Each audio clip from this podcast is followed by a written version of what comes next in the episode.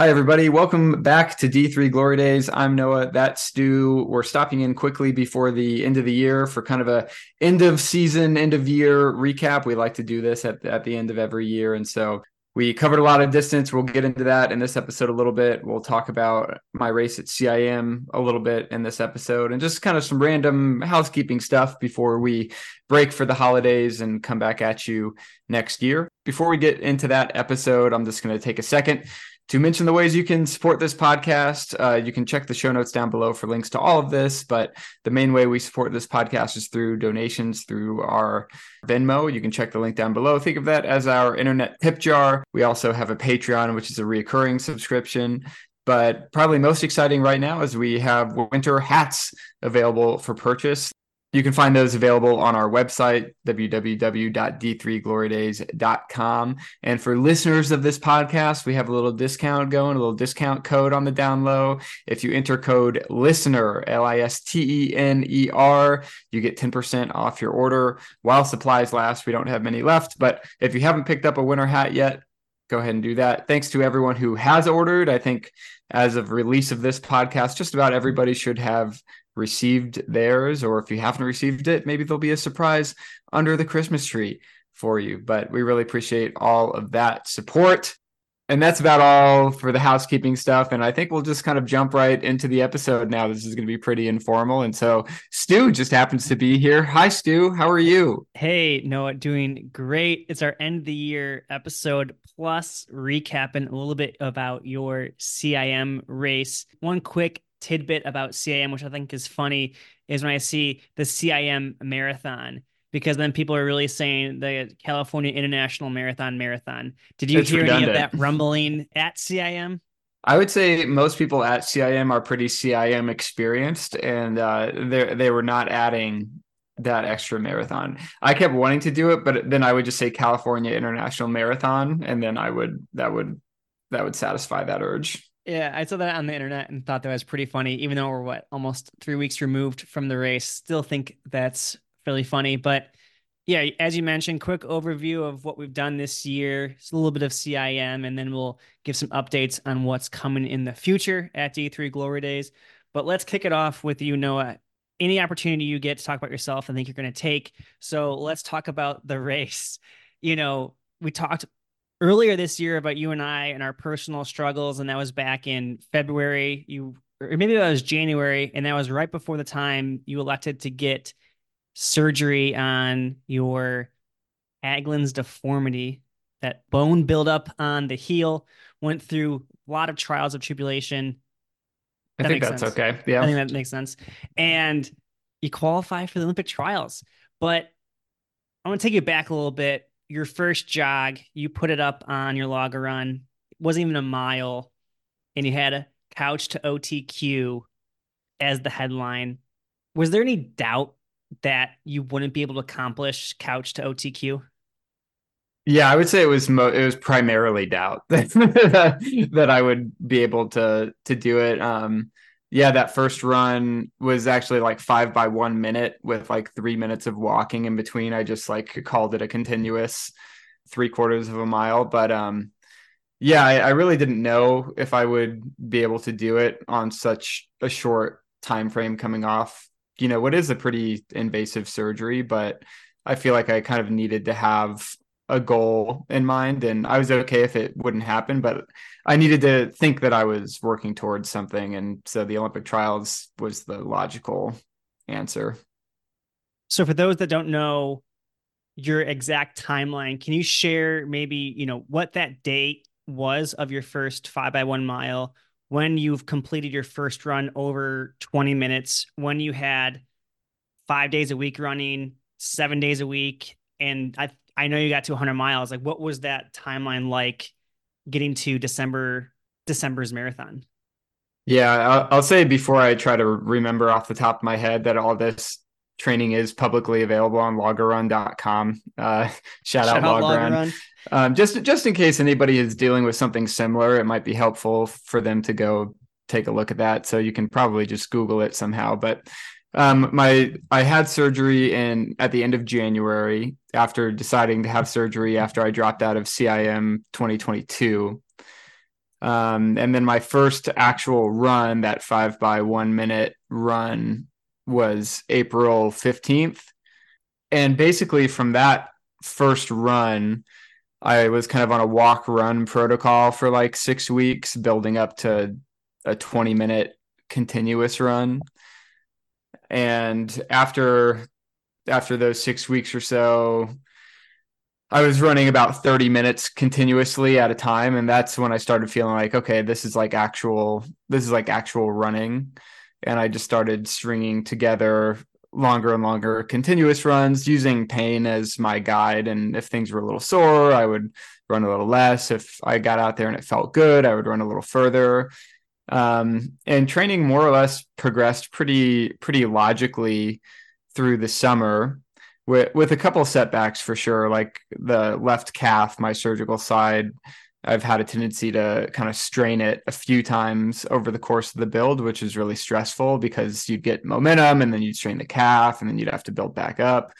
But I was able to get my training before CIM up to around 100 miles a week, which for me is pretty normal marathon training volume, more or less. So I strained my calf 10 weeks before CIM, and then restarted running at that point. I think I hit 100 miles twice, and just kind of hope for the best. It's definitely like the most undertrained for a marathon I've ever been. And it was a big question mark in my mind, like not only if I had the opportunity to build the fitness, but if like the structural integrity of the ankle would hold up to a race like that. Cause I hadn't done any racing. I mean, I hadn't finished a marathon in 3 years. Jeez. Yeah, and you think like that, that's wild. So like have surgery, not be fully trained, I guess, like or undertrained, and then go try to get this OTQ. You know, I think the toughest part is being a runner is, you know, your stats from previous years, you know, where you've been, you know, the work that goes into it. How did you not use comparison of where you were in the past to dictate where you were in the future, and like how you were able to call a workout a success in the present time? Yeah, well, comparison definitely would have been a death trap, because the last marathon I finished was when I ran 2:09, and I ran that marathon at 4:55 pace per mile off the best training block I've ever had. And there was just no way that I was going to be able to mimic that training on recently surgically repaired Achilles. And so kind of what I had in mind was, okay, the OTQ pace is like 5:15 per mile. And so just as many miles as I can get around 5:15 pace is good. And then I can hopefully just rely on experience and talent when it comes to the actual race. And so, you know, if I did a 6 mile tempo at 5:10 pace, I was pretty satisfied with that, because it was a lot farther from where, I mean, I'd come a long ways to be able to complete that workout. But, you know, when I'm really training for like a peak race, like I would want that to be like 4:55, 4:50 pace. And so it's just it was a mental shift, but I was pretty comfortable making it, because my only goal was to qualify. My goal wasn't to go out and set a PB. I just wanted to get like back on the board. And so in my realistic brain, I knew, okay, this is what I have to do to qualify, and whatever it takes to run 2:10, I'm not really interested in right now. Your most impressive day was after D3 Cross Country Nationals. We did in the booth for however long we were in there for, and then you just got up, drove to some park in Indianapolis, and just cranked out 20 miles after doing a great stand-up job at the D3 Cross Country National Meet broadcast. Yeah, everybody was talking about Ethan Gregg that day, and Ethan Gregg's amazing performance and Fiona Smith's amazing performance.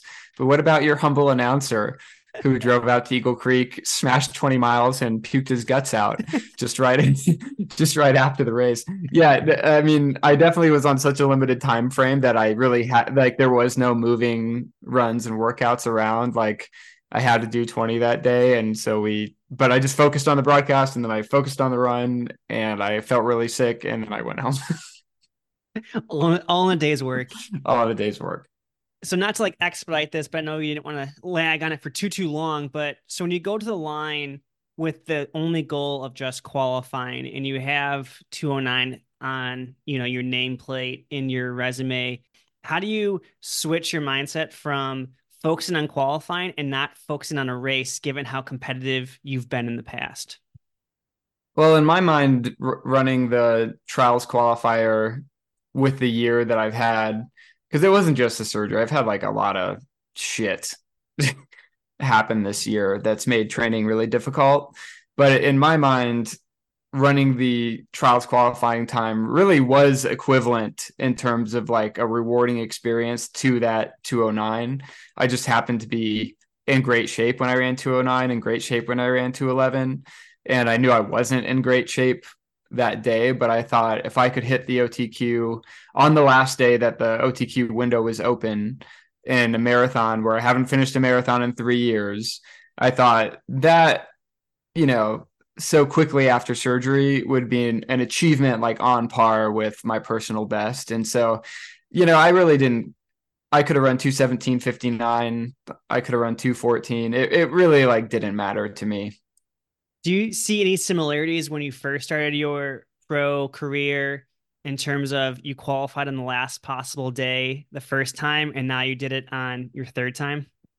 Yeah, I definitely thought about that a lot, like taking just kind of a Hail Mary last chance qualifier when I moved to Colorado for I think 3 weeks after I moved to Colorado in 2015, I qualified for the half and then had like 2 weeks to train for the marathon. The window was open longer back then. And now coming out kind of do or die again.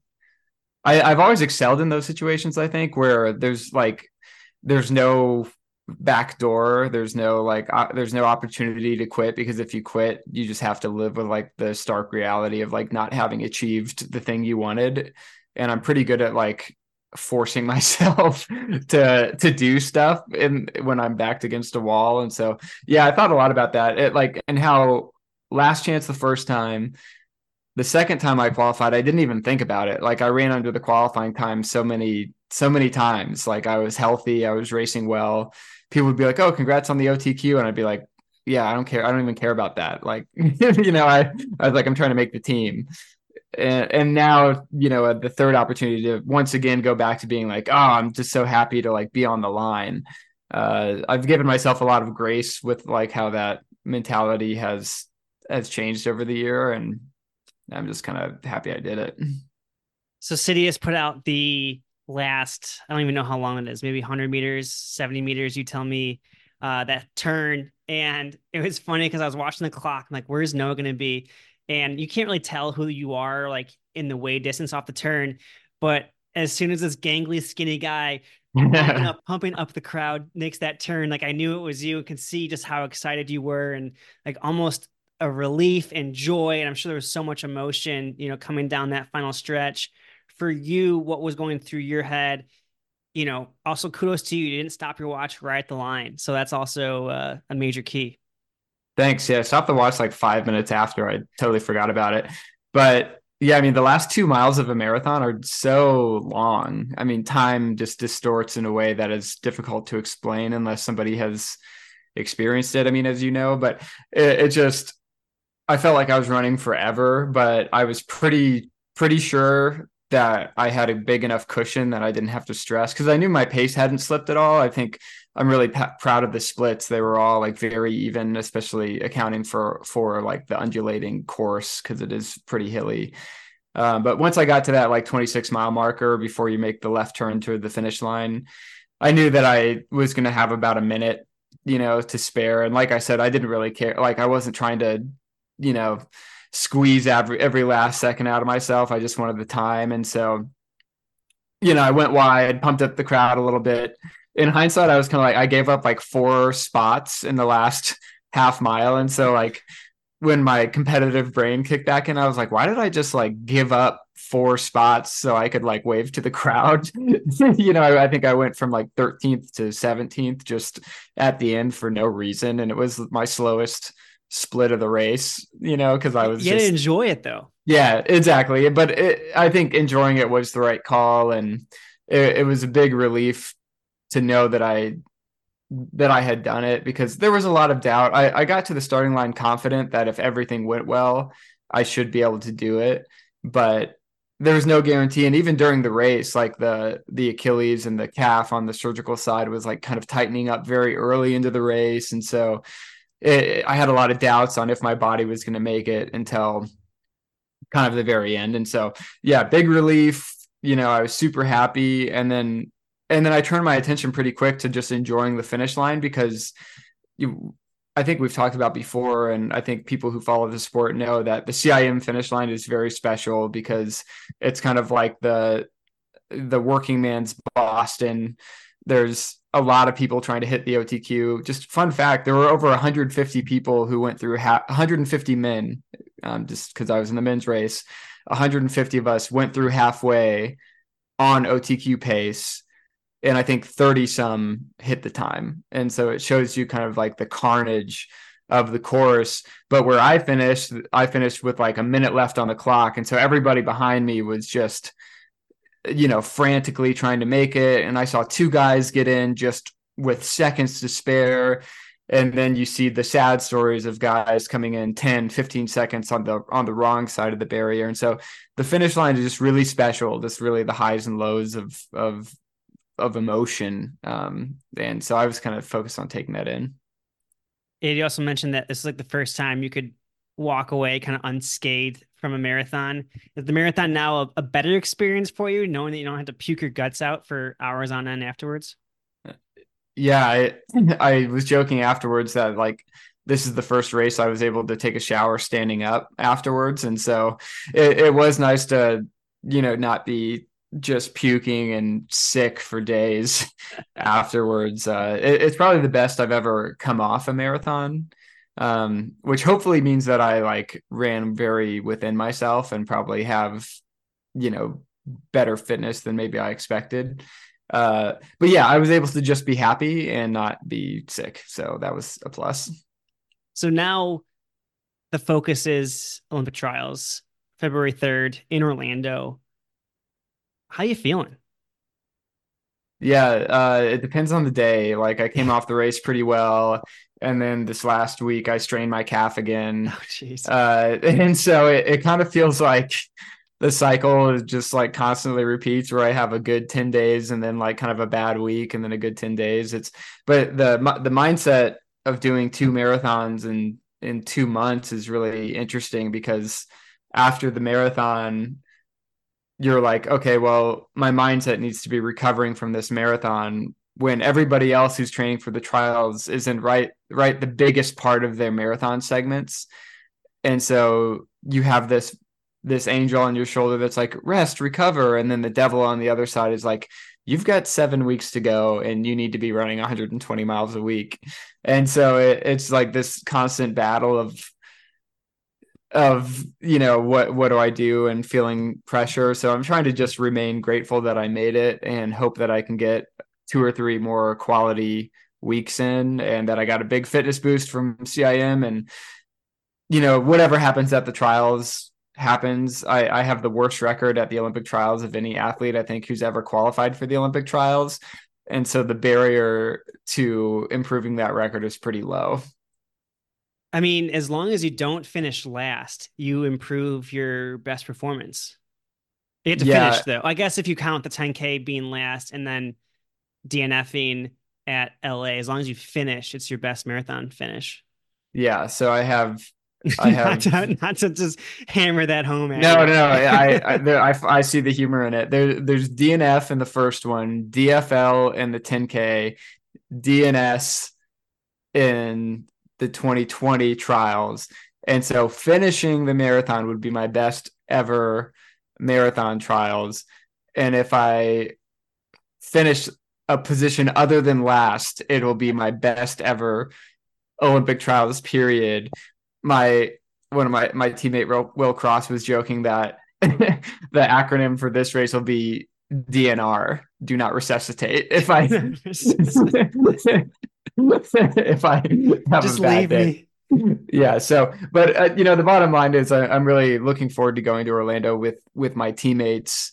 The Roots Running Project has 11 total athletes qualified for the Olympic trials. And so I'm really just hoping to enjoy the experience. And if I can have a second good marathon experience in 2 months, that would be a huge deal for me. So I think I have to like be realistic with my expectations.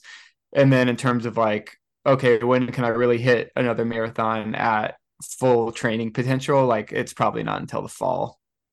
Yeah. Does this training block, getting the OTQ, does this like relight a fire and like give you hope that your marathon career, you know, isn't done? Like you still have legs left. You still have life left in being a competitive marathoner? Yeah, I think so. I mean, because I was so limited by my health for so long, like the health of the Achilles. And so I think if the Achilles continues to improve and I am able to train the way I haven't been able to train for a while, that the potential is still there to run really well. We'll just kind of see, you know, it's at this stage in my career, everything is like a year by year basis. My professional contract ends at the end of 2024. And so, you know, there's definitely going to be questions this year of like, okay, do I want to try to do this for 2 more years? Is it realistic to do this for another 2 years? Or will I get to a place mentally where it's just like, you know what, I'm satisfied with my personal bests. Like when Kyle Merber retired, he was like, I'm not done running. I just know that I've run the fastest I've ever run. And so it's time to do other things. And so it's like, will I get to that mentality? I really don't know. And so I'm just going to treat 2024 as my last year and try to enjoy it and get really fast. And if I still have the fire at the end of the year, then I'll definitely try to stick around a little longer. It's a good job. It's like a nice job to have. Yeah. You still haven't run Boston. You know, have you BQ'd yet? Probably not. BQ, yeah. But you never really run Boston. Yeah, have you been a marathoner if you've never run Boston? I still haven't run Boston. I still haven't finished New York. There's like a lot of things that there's a lot of races that I still want to do, and I realized that I found races that I liked, and I just kept doing them, and then all of a sudden 8 years went by, and I didn't ever run Boston, you know, and so. I will probably have to do that, whether it's as a professional or maybe pacing you to your goal of sub 4 hours one of these days. Sub 4 hours. Hey, for listeners at home, I'm nothing wrong with 4 hours. That's a great nothing goal. Wrong with people, 4 hours. Yeah. Nothing wrong with 4 hours. I have run faster than that, and I have watching you get your goals has inspired me to go achieve my goals that I haven't achieved yet. I know. I saw that 10-mile run the next day. Oh yeah, I was fired up. I know. Whenever I see a double-digit run from you on Strava, I know that you're properly motivated. Oh, I'm about to hit 60 miles this week for the first time in years. Let's go. You're probably going to run more than me this week. Well, I mean, it's not hard. So we covered off. You mentioned your teammates. Do you have any race plans for OTQ, or just hope it's a good experience like CIM was? Primarily, I really just hope it's a good experience. But, you know, I know fitness wise, I ran 2:16 at CIM with an all out effort on a good day. I was probably in 2:14 shape, I would guess.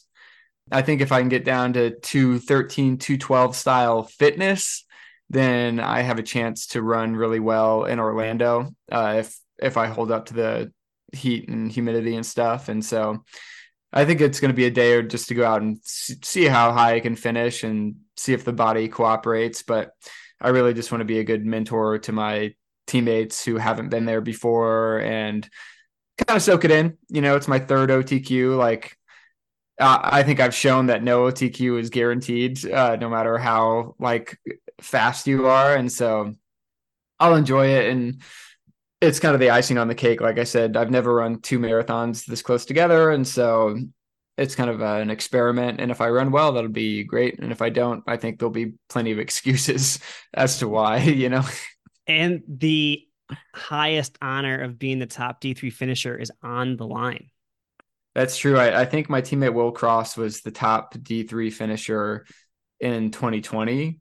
Maybe we'll have to verify that fact. Or he was at least close. Maybe somebody got him. I can't remember. That was at least his goal. I think we're going to make a shirt and bring him down. Yeah, that'd be pretty sick. Two shirts. Top D3 finisher would be pretty sick, because I think you did some back of the envelope calculations, and maybe you can edit this when you have the actual numbers. But what did you say, like 35 men and 20 something women qualified? It's 25 men, according to my count. And 25. Almost 20 women. I'm not finished with how many counting up the women yet, but Johnny Crane is the top entrant at 212. Love it. Yeah. Who nearly lapped me at D3 Nationals 10K in 2012. Redemption time. 2013. Yeah. So anyway, maybe you'll come back and edit that with the exact numbers, but D3 is going to be well represented at the Olympic trials for sure. And I did get a press credential, a media credential. So I'll be down there. Hopefully we can do some fun on site reporting of the D3 legends who have made the Olympic trials. Yeah, for sure. And if you are one of those trials qualifiers and you're listening right now, keep an eye on our Twitter or X or whatever, Instagram. Since Stu and I are both going to be down there, we might try to arrange some kind of get together. Nothing set in stone, so no guarantees, but keep an eye on that space just in case, because it would be cool to get everybody together in some capacity before or after the race. On that note, I think it's a good transition to your second most important thing in life, D3 Glory Days. And the year we had, I think it was a pretty strong year. I think we tried some new things, learned some stuff about the podcast, grew to 10,000 followers on Instagram, released hats in the summer, released hats right now, announced 3 more national meets. You finally were there for cross country. Yep. Had some photographers. We've witnessed D3 records. We've talked to so many great folks. It's been a good year at D3 Glory Days. Yeah, for sure. You and I were kind of looking back through the episode catalog before we went live, and we definitely did some different things this year. Both of us called every national championship. And so I think now at this point, you and I feel pretty comfortable as like the voice of D3 championships, which is really fun. And we've seen a lot of really awesome performances this year and otherwise. But also, I think this year was kind of unique in that kind of the first crop of really elite athletes that you and I covered started to graduate or go to different schools. And now I think this is the first year where we're kind of seeing a lot of up and comers, and kind of we're seeing the changing landscape of what Division III will be for the next couple of years.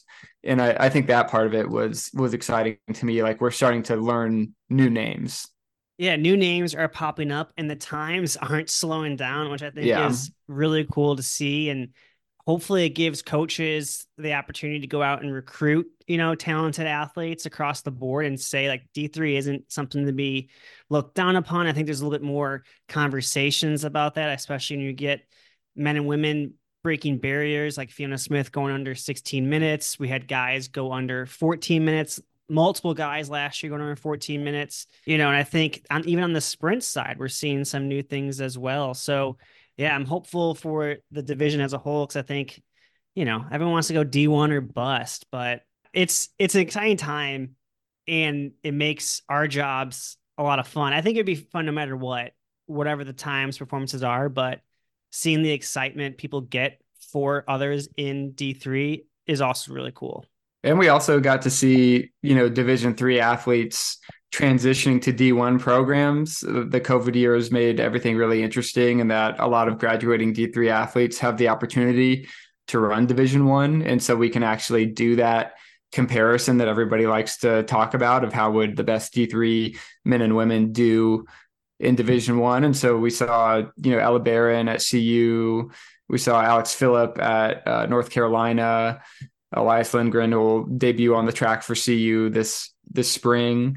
And so we got to see a lot of, D3 athletes in interesting situations, and D3 athletes going pro, who we'll be talking to in a series next year. Just a spoiler. Yeah, I think, the top end of D3 can hang with the big dogs on both the men's and the women's side. Not only did Ella Barron run well for CU, but you saw Clara Mayfield run well for Utah, and they were a national bound team. So I think this idea that some of the top D3 runners can't hang in D1, I think is false. I mean, I don't know if everyone can make that transition, like some of the top end can, but seeing Alex Phillip up there, you know, at the conference meet, the regional meet, the national meet, same with Ella, you know, she's around 1530s. So it's exciting to see what they're doing. And, you know, also on the pro side too, you know, Annie Rodenfels gets her first U.S. national championship in the 5K on the roads. We've seen Cassie Parker go pro. So, and Ryan, Matt Wilkinson, you know, it's an exciting time. And I think, you know, we've talked to a lot of alumni over the years. I think Dan Vassallo, who we just had on, kind of summed it up. Like, you're always gonna have this chip on your shoulder because you're a D3 guy. And so bringing that with you and having that passion for running, I think carries you a lot longer than most would think. Stu, you just mentioned Dan Vassallo, who is our kind of last long form interview of the year. So as we kind of move into the theme of year-end recap, what are a few episodes or interviews we did that have really stuck out to you this year? Yeah, it was fun looking back. As I said, we tried some new things on the podcast. We kind of focused a little bit in on the present day athlete. And I think we're going to go back to maybe evening it out. I think we're a little heavy on current day. Not that it's a bad thing, but I think we got to get back to our roots a little bit there with the alumni. But, you know, a few of the episodes that stuck out to me was having Jack Penno back on after he broke 4 in the mile. He held us to our agreement that if he broke 4, we bring him back on. I think that was a fun episode to kind of hear, you know, his perspective on getting after. I think training alone is hard, and especially trying to break 4 alone is even harder. So that was one that stuck out to me. Jared Ottman, he's your teammate now. I think right before he came out to be your teammate, you know, he was a great story of just having a passion and having a dream, and gets his OTQ last year at CIM and now is crushing it out with you all. Good. I was hoping you weren't going to take all the episodes, so I wouldn't have to reform my answer here. I mean, I have plenty more to go, but yeah, and we'll do some honorable mentions. But before you just rattle them all off, I think I really enjoyed our like athlete of the week series. We kind of invented our own award, and we got to talk with a lot of current athletes kind of through that series. But kind of I think might be my favorite current athlete interview we did was with the Pomona guys after D3 championships with Lucas Florsheim and Derek Fearon. I think they had just great mature perspectives on their season and their performance that I found really motivating.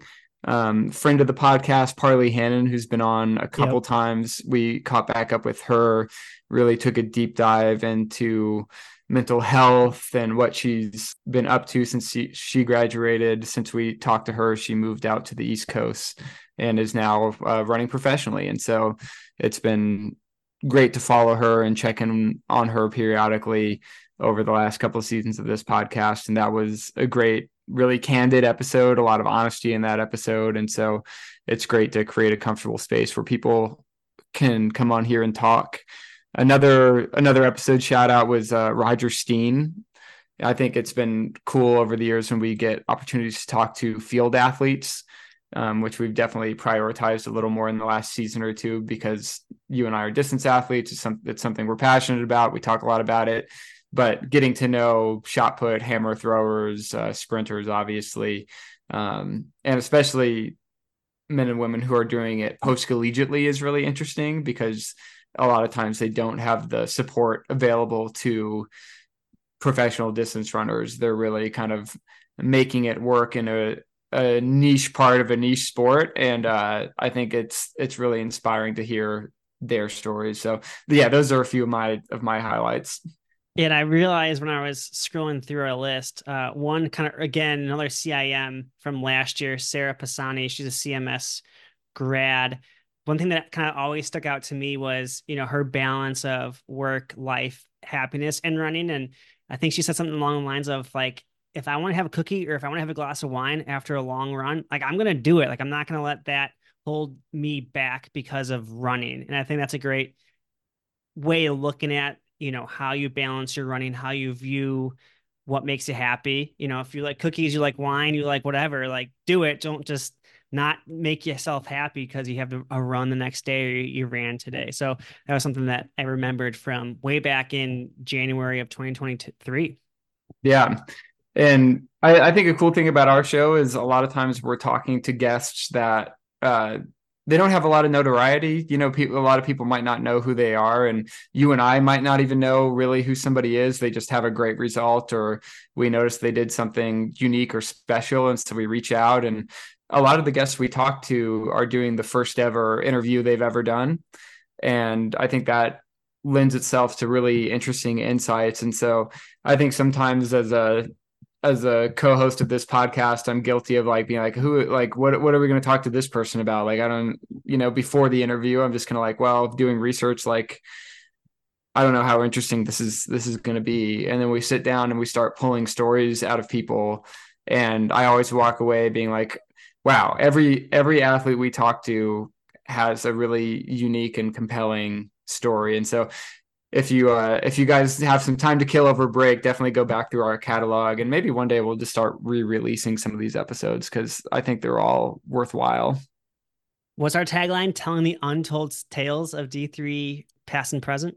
And I think we do that. And it's kind of, we have kind of a special position because we don't have to fight for these stories. You know, like I feel like they slip under the radar of a lot of, you know, running podcasts or running influencers or whatever. And they're really awesome stories. And I think we've been pretty privileged to tell them. Yeah. And I always get a little burnt out or a little tired, just how many episodes we do or how much editing we have to do or anything like that. I realized just how cool it is to be able to talk to people and how much people get out of their stories, like little messages we get on Instagram or, you know, people texting me or just leaving reviews. You know, it goes a long way that a lot of people enjoy this, and we definitely built a fun community, a great audience that's dedicated. And so appreciate you letting us tell these stories year in and year out. Stu, before we sign off, let people go, just kind of give a high level preview of some things that people might be able to look forward to from this podcast in early 2024. Yeah. Geez, 2024. That's which will be the 6th calendar year of this podcast, 5th. Well, we started like the summer of 2019, and we did like 6 episodes in 6 months. We're counting it the 5th calendar year of D3 Glory Days. Yeah, that's crazy. Yeah, so Noah kind of mentioned it. We're going to talk some newly minted pro runners from the D3 side of things. We're going to continue with our coverage of the Olympic trials with D3 Trials Files. We'll move into indoor nationals. We'll bring you some more coverage of D3 indoors. And then from there, we'll kind of see how the season unfolds. You know, we're excited to probably get a little bit more back to our roots of D3 Glory Days. We'll obviously still cover the present day, but maybe get some more alumni here on the podcast and get you those stories as well. Before we sign off officially, I think we'll take just a quick second to thank all of the members of our team. You guys hear from Stu and I a lot, but there's other people involved. So Stu, who should we shout out here before we sign off for the year? Yeah, big shout out to Emily Richards, our lead writer. Did a lot of the a lot of the big work during labor of love, I think is what you meant to say. Yeah, not grunt labor work. Of love. She writes really detailed and well done articles that kind of paint the stories of cross country and of track. Chris Gutierrez was in on our social media when we were throughout the season when I needed some help, also during the national meets, especially indoors and outdoors. And a great race at CIM for Chris. And a great race, yeah, 2:19. 4-minute PR. Missed that OTQ, but I think he's got one in him the next time around. Big shout out to our main photographers, Kyle Loffenberger, Jen Reagan, Siwan Park, Nico Clementaz. I think that's how you say his last name. Nico. George Madison came up clutch with some huge, awesome, videos down the home stretch of Ethan Gregg and Fiona Smith. We also worked with a few others throughout the year, a lot of people to name. And then we are bringing on another writer. We won't announce her just yet, but know that she's won 4 national titles in the field. So we're bringing on a field event specialist to help cover the field side of things during this year's season. Well, Stu, it's been a pleasure. Another year of D3 Glory Days in the books. And so I'll just sign us out here. Thank you guys for listening to another episode of D3 Glory Days. A reminder that we still have some winter hats available. And if you're listening now, you can use promo code LISTENER to get 10% off. That's LISTENER, all lowercase, and you'll get 10% off the hat. Those will ship when I get back to Boulder on the 28th. So if you place an order between now and then, it'll ship after the 28th. But thanks for everybody who ordered those hats so far. Thanks for everybody who contributed to this podcast via Patreon and via Venmo. You can find links to those down below in the show notes. We'll be back in 2024. Happy holidays. Until we talk to you again, here's to the glory days.